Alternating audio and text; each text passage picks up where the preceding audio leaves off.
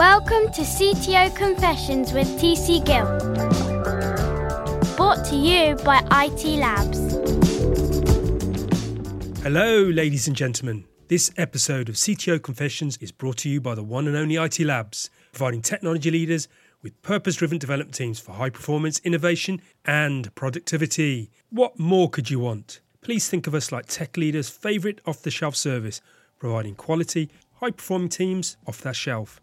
And your host today is me, TC Gill, IT Labs Chief Talking Officer, and I'm speaking from London, UK. And in this episode, we're going to be talking to Phil Wood, the IT Service Delivery Director at EasyJet, or as people like to say within the company, the company with an orange spirit. We're going to get to look under the covers of the airline, one that I've used on many occasions, and I'm sure many of you, audience, have as well. So let's not delay, let's get Phil into the space to share his enlightening stories and knowledge. Welcome, Phil. Welcome to CTO Confessions Podcast. Thank you.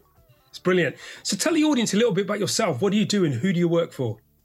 So uh, I'm the service delivery director and I work for uh, EasyJet, um, which I'm sure many of you will uh, not only know but will have used.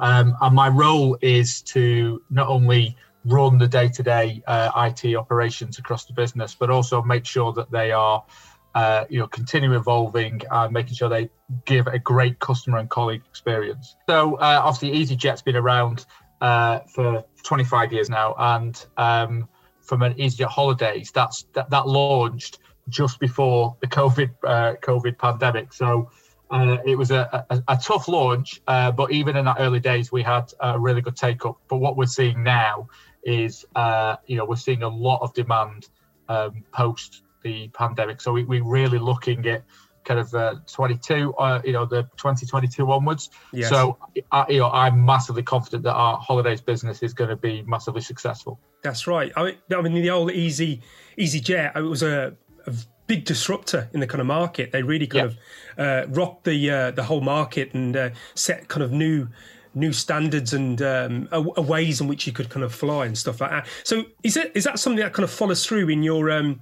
uh, your kind of uh, IT and, and the way your companies run? absolutely, there's something at the heart of of EasyJet. We call it the orange spirit. and uh, it's very much uh, an entrepreneurial um, uh, spirit that we have within uh, within the business we, like to break new ground. We like to do things differently. And like you say, disrupt the market. There's lots of things that we've done uh, through our history, which we were the first to do.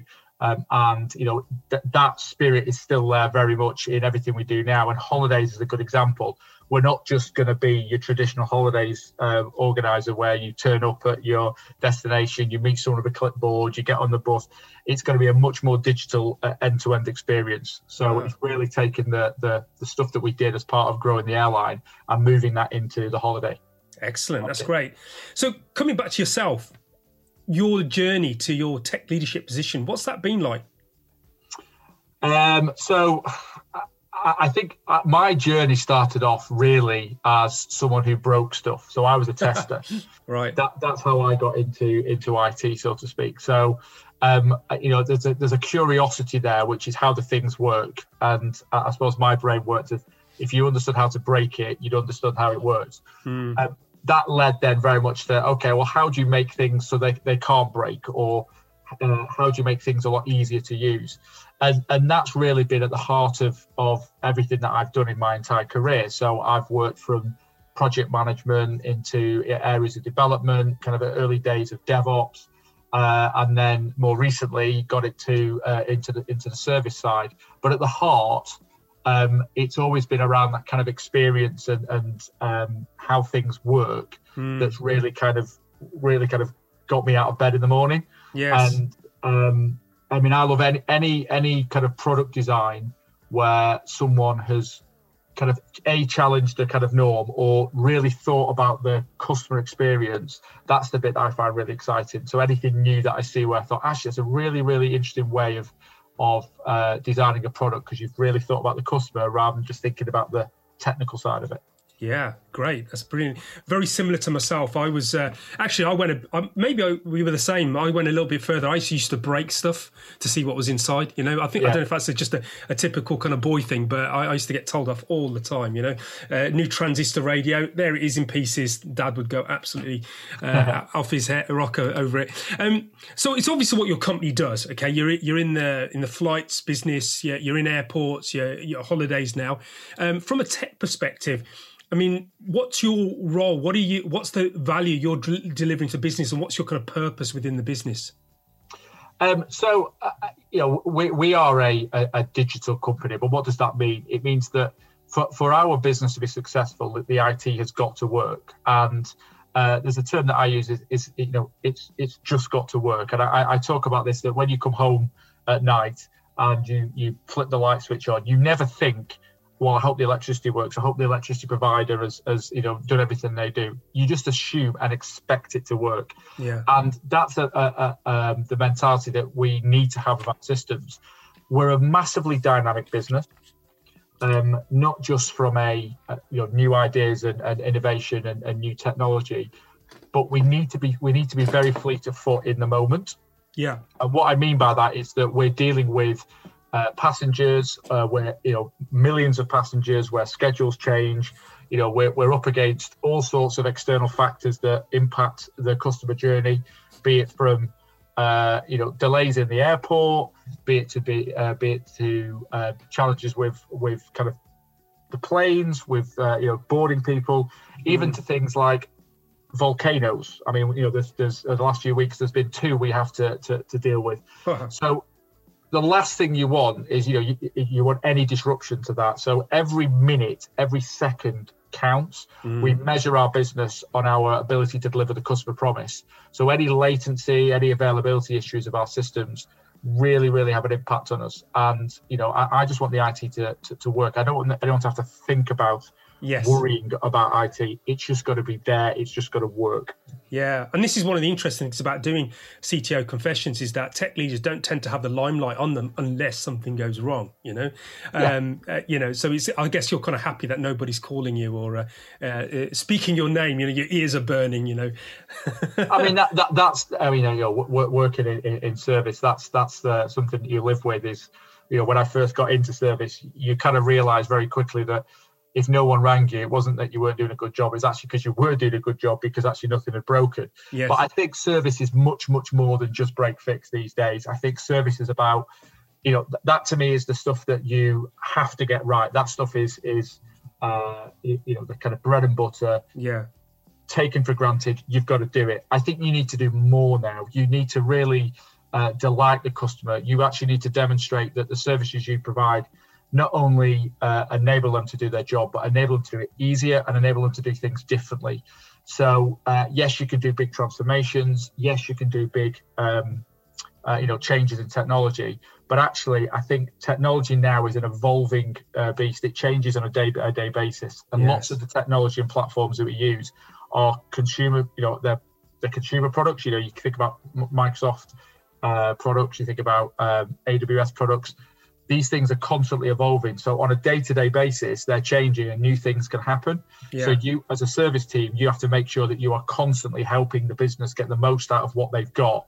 The, the key thing that, that people look for in, in, in my role is about just making sure the IT works. And for the airline industry, we have a lot of external factors that um, that will impact the colleague journey, and that can be from uh, disruptions in the airport, disruptions boarding the plane, you know, late passengers. Um, and even on the flight, you've got things like uh, environmental factors, be it, you know, rain, sleet, snow. And when we're dealing with two volcanoes over the last two weeks, these, these are difficult things we need to deal with. So every second counts because uh, it has an impact on the on the customer experience. So from an IT perspective, we can't have systems which are um, not performing or not mm. available. Yeah. But service for me is not just about you know that that kind of break fix. Uh, it is about making sure we're constantly delighting the customer, and with with technology now being kind of dynamically updated, you know, products that we buy are not just uh, static; they're constantly evolving. There's new features all the time, so it's making sure we get the most out of that, and making sure that um, you know the, the the users and our colleagues using the systems are uh, aware of the new capabilities that it delivers. Great, great. I mean, that's fantastic. I imagine there's lots of uh, healthy, healthy fat feedback loops. You know, so you kind of know uh, what you're doing, and, and data kind of flowing back that kind of tells you what's happening, uh, so that you can uh, act on that. Uh, massively. I mean, the amount of data that that exists, uh, you know, from from a, a, customer journey perspective, is huge. And you know, one of our kind of key objectives about is about being the most data driven airline because there's so much data you can use and it's amazing how you can interchange that data to use it in different ways. So for example um, you know data that we collect around the kind of pitch and yaw of the plane. So you know is the plane uh, what position it is? You can actually use that while it's on the ground to uh, to, to identify if the plane's been hit as in you know if, if a, uh, uh a, vehicle a support vehicle is, is, you know accidentally right. hit the plane. You can feel it. But the one that i found was the most innovative was these are so sensitive you can actually work out the footfall of people getting on and off the plane. So you can actually get the data as to what is the most effective way of getting people off the plane wow. based upon the sensors on the actual plane itself. That there is literally millions and millions of, of objects of data that we could use and um, yeah, it's it's quite incredible. Yeah, that's quite impressive. I, I, didn't even kind of think of that, but I guess this is the uh, the advent of uh, a lot of these sensors, IoT, and um, you know collecting data. And with this data, are you using uh, things like uh, machine learning or artificial intelligence, or is it kind of standard data science that you're using to pull? Uh, it, I mean. It, what is standard data science these days? I mean, it's um, it's an incredible, uh, you know, it's an incredible growing field of, mm. of very very clever individuals and capabilities that we have in that space.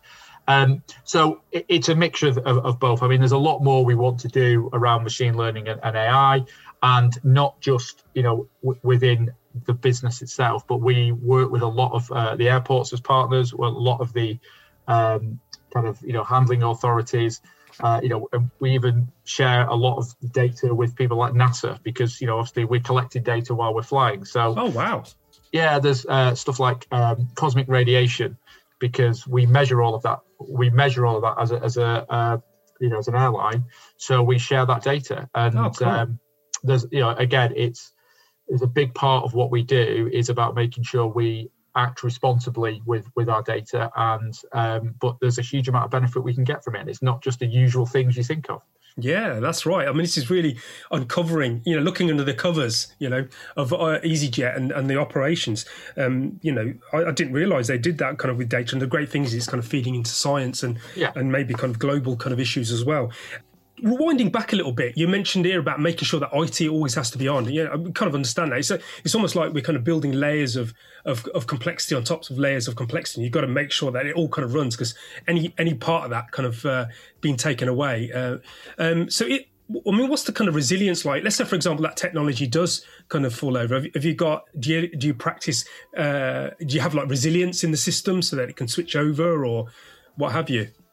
Yeah, so uh, it, it, really does depend on, on, on the system, and also you know with the um, use of things like PaaS and SaaS services, you know you've got a lot of uh, resilience with with third parties. But absolutely, I mean, you know, we, we aim to have uh, our systems available regardless of the uh, kind of disaster event that that may or may not happen in the background. Yeah, and I think the the the kind of the categories of disasters you could have now has has, has grown uh, dramatically. So, you know, traditionally you've got the classic. Well, we've you know we've, we've lost the data center. It could be down to to to, to flooding. It could be down to uh, power outage.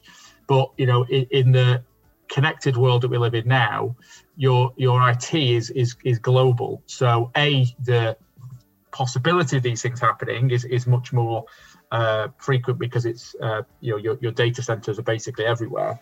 Mm. But you've also got you know connectivity challenges. You've cybersecurity is a massive um, uh, kind of issue across all sectors, and it's something that we're massively focused on to make sure that our data is safe. And then the pandemic is a crisis. Let's be yes. clear. Yeah. You know, it, it doesn't affect. It doesn't stop you. It doesn't break the systems mm. but it puts a huge amount of pressure on because all of a sudden you are now running basically what you would call a BCP event you know as the normal disasters, but you've also got things like uh, obviously the pandemic. That is a disaster. Uh, it's a crisis event. And as a crisis event, your IT needs to be able to deal with what that brings. And it might not have a direct impact on availability, but it definitely has an impact on how you access your systems. Literally overnight, you've invoked a business continuity plan because your yeah. entire workforce is now remotely accessing your systems. Yes, yeah, fascinating stuff. And uh, and and in terms of the people, the number of people working in this system, you know, um, I mean, what, what, are we talking about? Hundreds? Uh, uh, so, I mean, there's, there's, over 16, 17,000 people who wow. who are directly uh, kind of uh, EasyJet employees. Um, but then you've got the third parties, and you know, we, we work closely with airports. So there's access uh, with the airports. There's border authorities.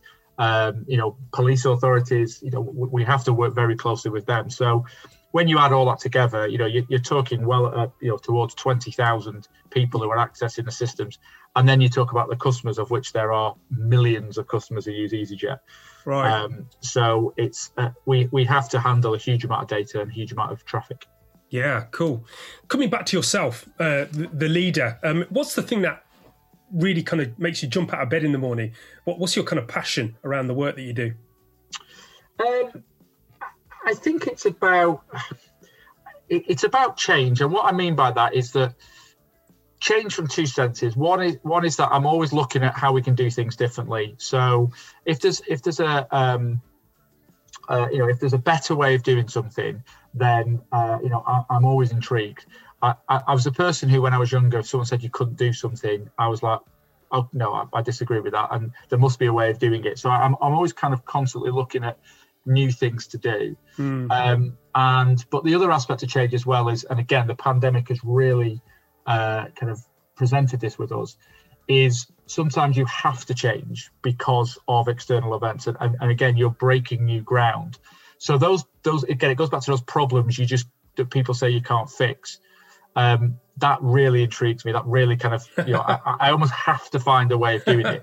cool. Um, so you know when when something goes wrong, when you have a major incident, you've you've got your heroes, you kind of you know your your, your white knights, you charge in and fix it. And in that moment, collaboration and uh, you know kind of the, the, the, kind of pace and the ability to get stuff done is accelerated, and you seem to get an amazing amount of things done mm. in hmm. this kind of short period of time. I think there are ways you can recreate that. Now, I'm not suggesting that you create a crisis every time. However, um, you do, you know, if you do that in a safe and controlled manner, I call it purposeful dissonance, is you kind of create a problem to fix. And by creating a problem to fix, uh, as long as you do it in a safe environment, um, then you find that you can uh, kind of progress really, really quickly. So it's about how do you kind of create that um, uh, that buzz and excitement and collaboration that you get when something yeah. goes wrong, because yeah. you've got no choice. You, you know, you've got to get it done. You've got That's to get it right. done. Yes, I love this idea of um, you know what do you call it, uh, purposeful dissonance, yeah. where you you kind of uh, poke the system, you know, or, or, bring something down. It reminds me of uh, one of our previous guests uh, that worked um, you know, with uh, Netflix, you know, for example, they, you know, they turned off an entire data center, just switched it off, just to see how the thing would kind of stay up. And and I imagine the excitement of what you're doing in your system, where it's kind of you're doing it as everything's moving, you know, everything's still yeah. going, you know. And, uh, uh, there's a term, and, and uh, the way you describe it is chaos monkey. and yeah. they they develop uh, something that literally goes in and breaks your system. Yeah. And then I've even heard people say there's a chaos gorilla and a chaos kong, where and it is the just turn everything on and off, just literally turn everything off, and you're going to find what works and what doesn't work. Yeah. Again, the key thing is you do it safely. Yeah. So you know you've got to get to a point where um, you know you can't have that impact in the customer journey. But if if you can test your system to that extent, then back to your previous point on resilience, you know that that's a great way of, of making yeah. sure you've got resilience in your systems. Testing that uh, must be um, an interesting moment. I think that's the way to put it. Uh, and coming to your leadership, so how would you kind of describe what kind of leadership has worked for you and what hasn't worked for you? I think one thing I live by is that um, you've got to be comfortable to to learn new things and don't feel scared that um, you know the things that have got you where you are today may not be the things that will get you where you want to get in the future. Mm. especially in the world of technology, um, everything changes on a day-to-day basis. I mean, I, I think it's almost impossible to stay relevant in every single subject. So you've got to make sure that you are a comfortable working with some level of ambiguity, but b comfortable. You've got to learn new things every single day, um, and so that's something that uh, you know is kind of the heart of my leadership style is with with my teams is making sure everyone feels comfortable that you know they need to have a growth mindset and work in an environment which is constantly changing and yeah. it's okay not to know as long as you know you're doing something about it it's okay not to know oh cool that's quite that's quite um I can feel safe in that space already. I don't. I don't even work for you, and I already feel safe um, because th- there, there, are there are things that you don't know. It, it, there are no, there are things that you don't know that you don't know about. You know, just to kind of add another layer onto the not yeah, knowing, absolutely. You know, and um, yeah, so I, I, can imagine that leadership uh, creates a lot of trust layer in your organizations where people are able to kind of try stuff and just do the best they can. Um, so you go. This is a tough question for you. Being CTO confessions, what hasn't worked for you in the past? What can tech leaders learn from things that haven't worked for you? Um, and you thought, well, that's not doing that again. Uh, again, on the people side, it's uh, and this is something I constantly have to check myself on: is don't always assume that people think the same way you do or get things in the same way you do. And, and, and context is massively important. The amount of times that I've been frustrated in a situation and I've taken that kind of step back and I've thought, what, why is it that, why is it not working in my head, or, or why is it working in my head and I'm, I'm, not getting the message across, or things aren't how I see it, or the teams are seeing things differently. And I start looking at the, the kind of journey I went on and think, well, actually, they haven't been on that journey. Or I start thinking about uh, experiences in the past that they've, um, uh, you know, where things have worked really well, and say, what was different about that than this? And so I think I've hit blockers in the past where, because we operate at such a fast pace, that you can always assume that um, people have taken the same journey to get there. I've got the same information you have, and, and I think as soon as you start making assumptions, yeah. that's dangerous. That is dangerous. But it's so easy to, to, to flip into that, especially when you're working in a very very busy environment. Excellent. Yeah, it's uh, an awareness of uh, knowing, uh, trying to sit in somebody else's shoes, uh, stand in somebody else's shoes for a minute, and uh, and, and and maybe kind of add a little bit more information to to help them get to to where you want to. I, I fall foul of that one as well. You know, it's and it's a it's a classic IT problem where we talk about designing IT for IT. So it's not just in in managing teams; it's also in understanding, um, you know, what what's the outcome and what's the value that your technology is delivering. And yeah. it's so easy to to kind of fall into um, a kind of pattern of going, well, this works really well for me, and actually the, the, the product or the service just fails. And the reason it fails is because you've not covered it from the customer's perspective. And and you can apply this in everything. You know, you can see it on on, on things like website design, on you know mobile phone designs in the kind of more consumer space. But if you take even even simple things around how you run your uh, your kind of service desk or how you run your infrastructure or how you run your development teams, if you forget what the customer is trying to do, your product will not work or your service will not work. You need to constantly adapt and evolve. Brilliant, brilliant. And uh, following on from your leadership, coming on to uh, creating high performing teams, what's the things that you do to kind of uh, create uh, more teams that are kind of delivering more business value consistently? Uh, one of my kind of driving uh, kind of principles is around purpose and autonomy. Uh, and this is really quite hard to do if you're a control freak, um, which occasionally I can be. But um, if you've got no clarity or ambiguity around what it is you're trying to do, not not necessarily the environment you work in. I mean, yes, everyone you know wants it to be easy, but sometimes it's not. Hmm. But if you're very clear on what your goal is and very clear on what you're trying to achieve, um, then you've got a real sense of purpose. I think that's massively important because the flip side is i think it has a real impact on your mental health if you don't know why. Mm. i think if you don't know why you're doing something i think it has an impact on you. You know it, it's kind of the hierarchy of needs piece. Yes. Um, and but then the second part like i say is, is levels of autonomy which is you don't want to then be you know if you've got a very clear purpose but you can't do it. So as much as you can empower people to um, uh, to you know have the autonomy to, to to do to do their job the better Yes. And one of one of the key um, uh, things that kind of a bit of a eureka moment for me a few years back was delegation. And everyone goes, oh, yeah, you know, clearly you're a manager, you've got to delegate. But it's what are you delegating? Are you delegating the task or are you delegating the authority? Mm. Because the authority of making sure that the services and, and the teams that you run are, are supported and everything's in place, that's you. That's Mm. not me. What what am I approving?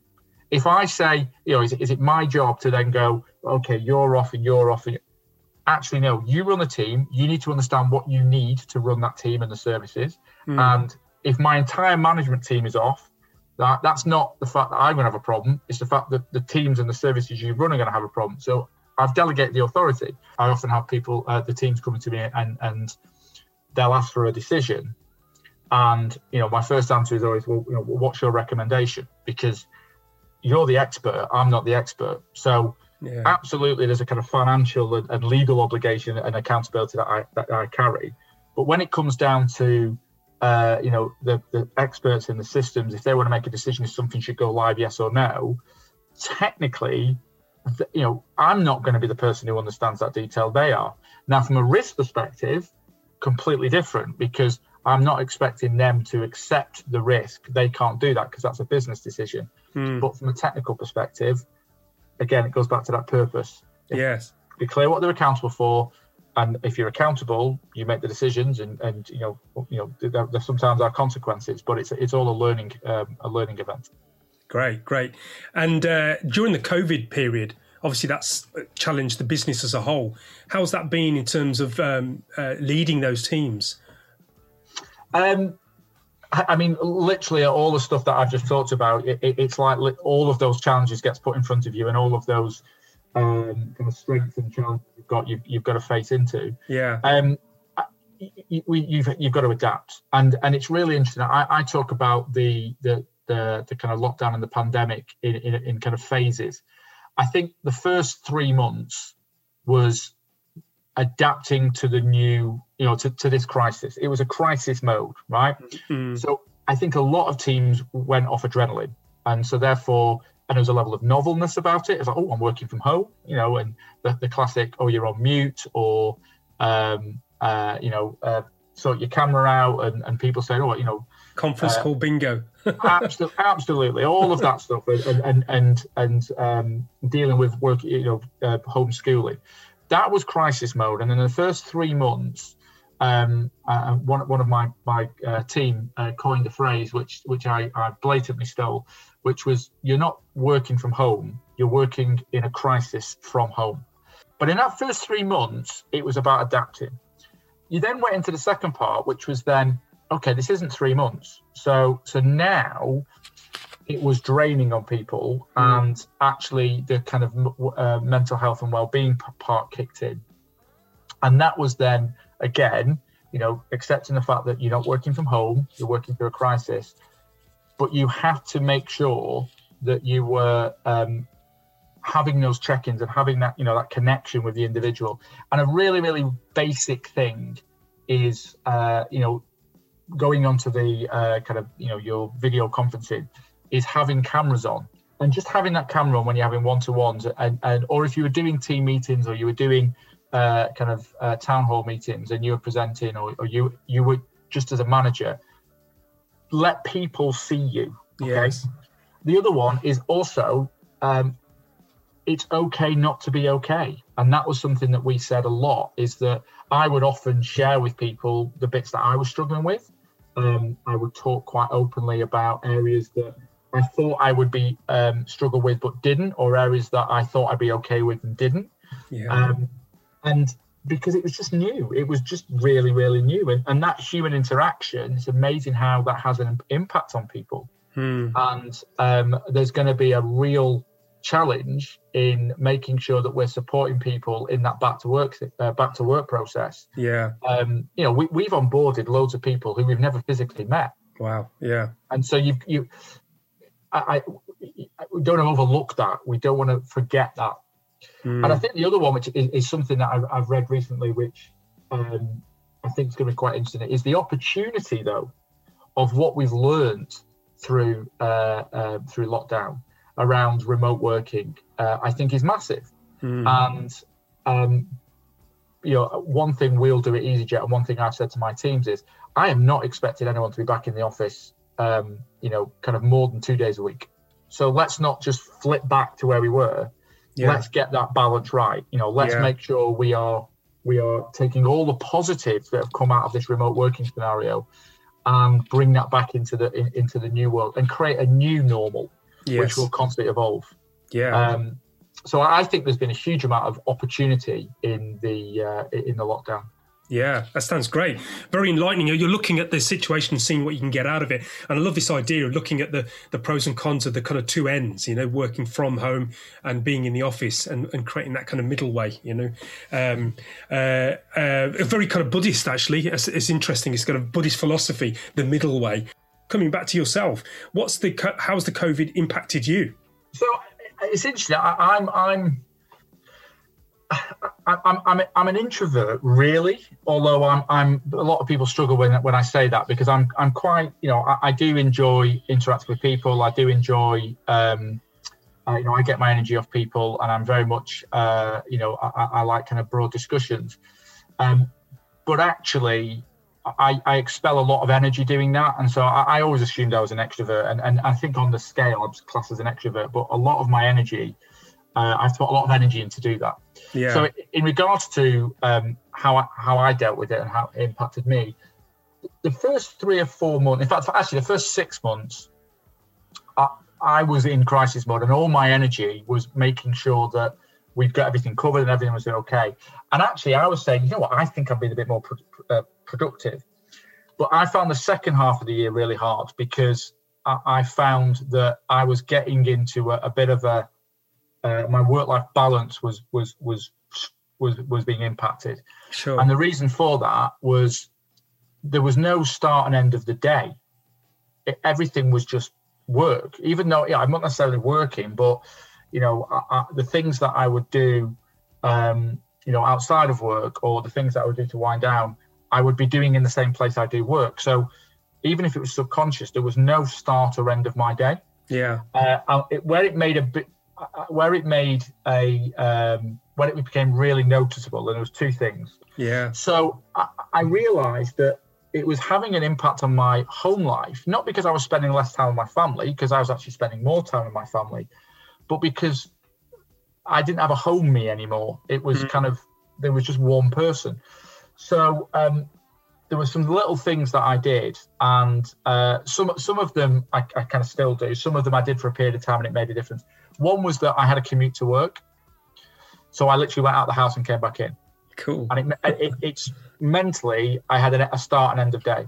Yeah. Um, and I did that, and you know, it was taking the dog for a walk, for example, um, or I did a certain activity like I was doing home training like with my gym and stuff. So I, I made sure I had a a, a commute, if, even if it's That's a brilliant. virtual commute. Yeah. And that made a huge difference, a massive difference coming back to your kind of airport operations then i'm kind of curious around your engineering challenges. What kind of engineering challenges have you got?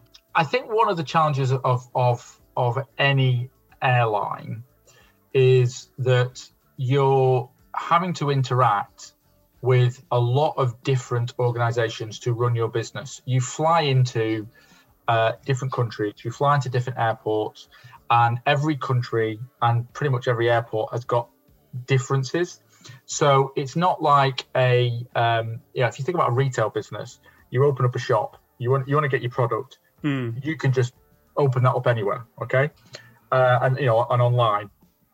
But with an airline, to get to get your uh, your you know your customer is to give them the service that you need to do. You're you're going across different environments and different r- rules and regulations. So yeah. your IT needs to be massively flexible, and and it's quite interesting because there's two trains of thought is that what this led to in the early um, aviation industry is lots of package solutions, which meant that, well, if you were on this solution and everyone was on this solution, you would be able to integrate a lot easily. But I think n- now what that's meant is with with the um, interconnected age that we live in, it means that integration's a real challenge because you you need to be able to integrate a lot um, a, a, lot more um, you know a lot quicker Mm. And so where you've got more bespoke products, it's harder to integrate. So you've got to get that balance right. So I think you know we're, we're we've got a strong focus on looking at how we um, introduce platform uh, more platform capabilities, so that we're able to uh, be innovative and scale up and scale down, but the kind of core interconnectivity is a lot more standard. So we're able to onboard of new new partners and new suppliers a lot a, a lot faster. Here you go. Here's an interesting question for you. What keeps you up at night? What what makes you sweat from a leadership perspective? Genuinely, people.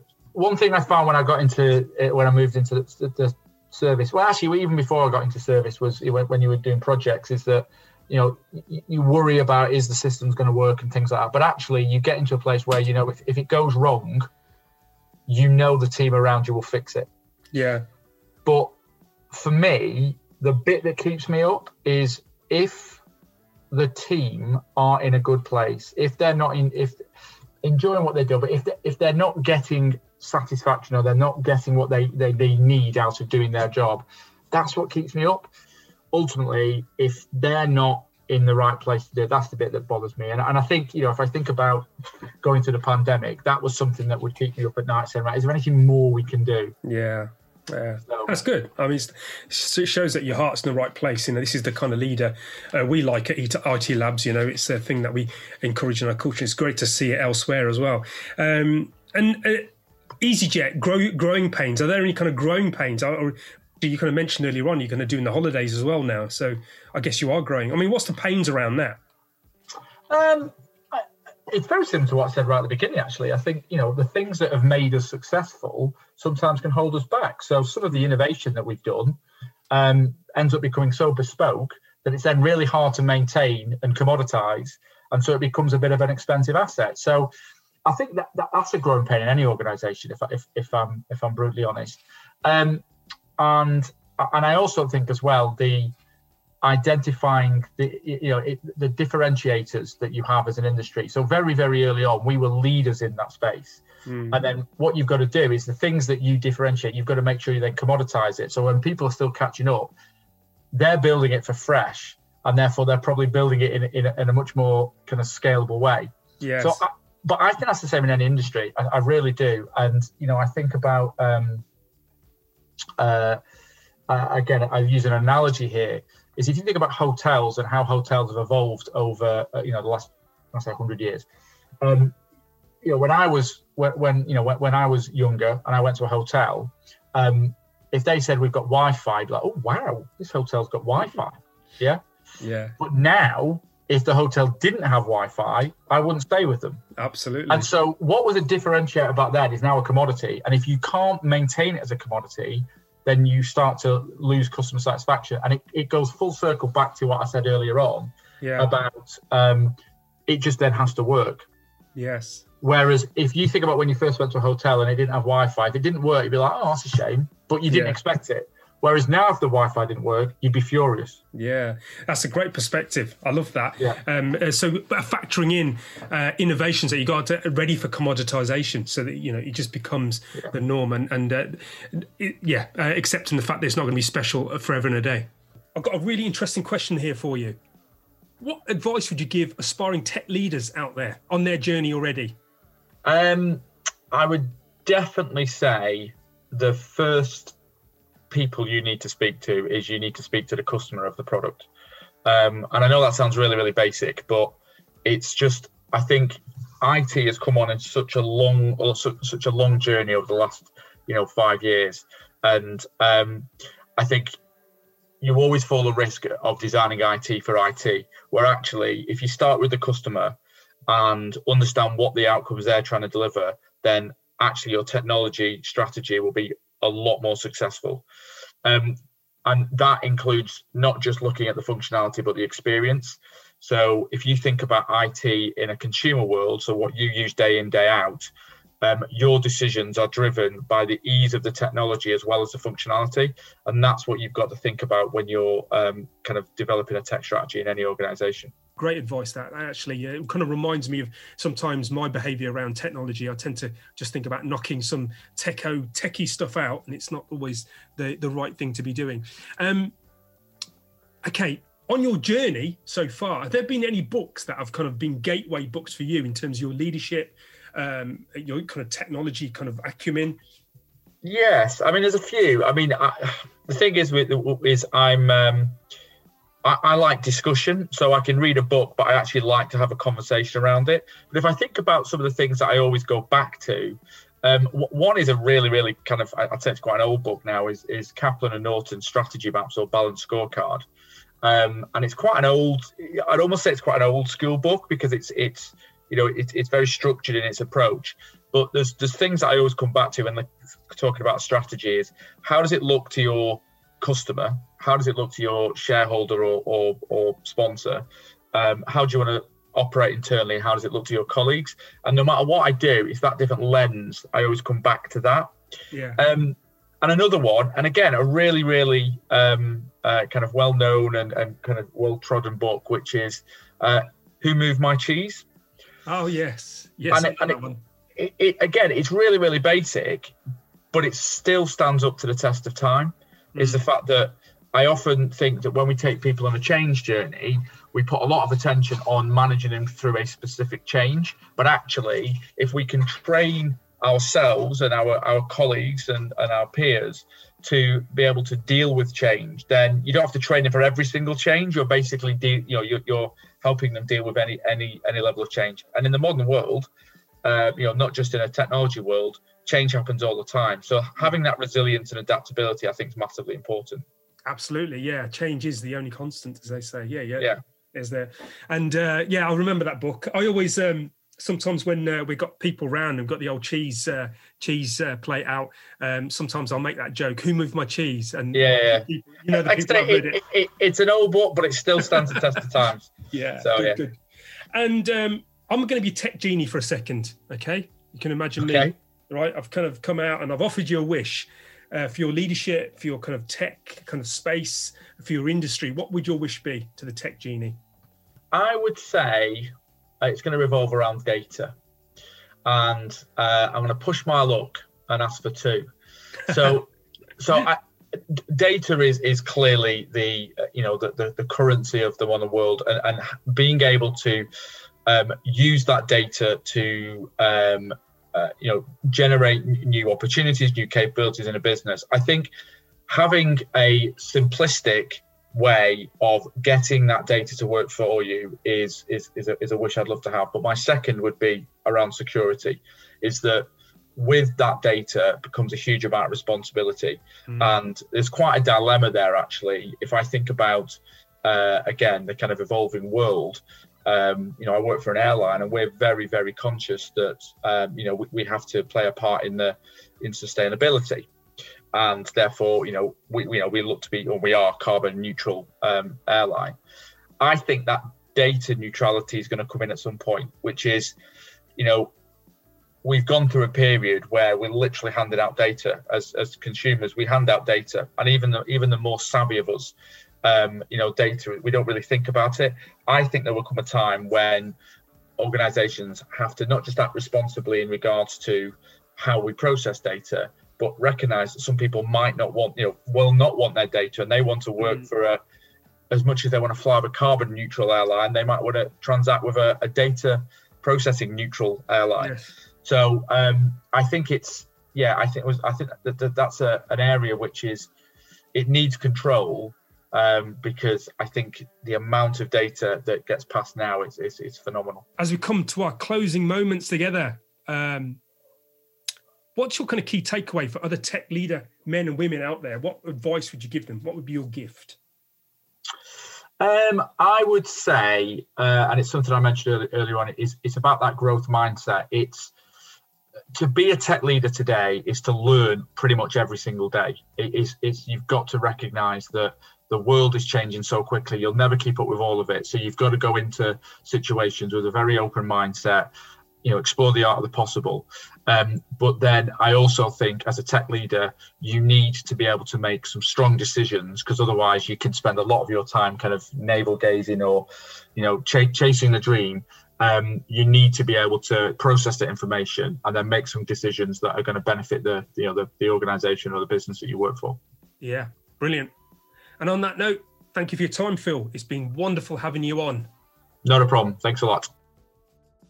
Well, there you have it. another great podcast with a collection of wonderful gems of knowledge and tips. So, what were your key takeaways from the podcast? Here are mine.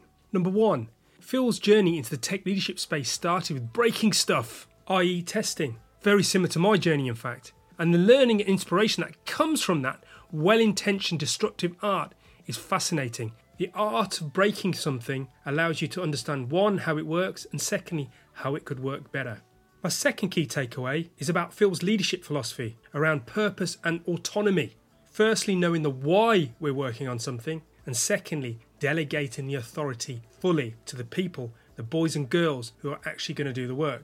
And on that note, I also liked Phil's description of creating purposeful dissonance to keep our engineers on their toes, i.e., creating experiments with controlled failures to see what's going to make things work better, be more resilient, and maybe even see innovative ways forward.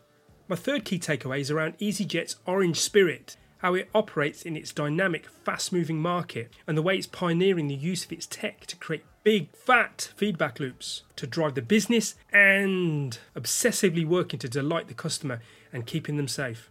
And on top of that, some of the data is even being used for research and development and science in other unrelated areas. Great collaboration. And fourthly and finally, my final key takeaway is the importance of collaboration to ensure that the holiday experience is a good one end to end. It's not just about EasyJet's part in that journey, it's affected by the whole holiday experience end to end. So everybody involved, all the stakeholders, all the parts of the holiday need to work together to make sure the experience does not adversely affect any of their brands. Again, pointing to the art of collaboration.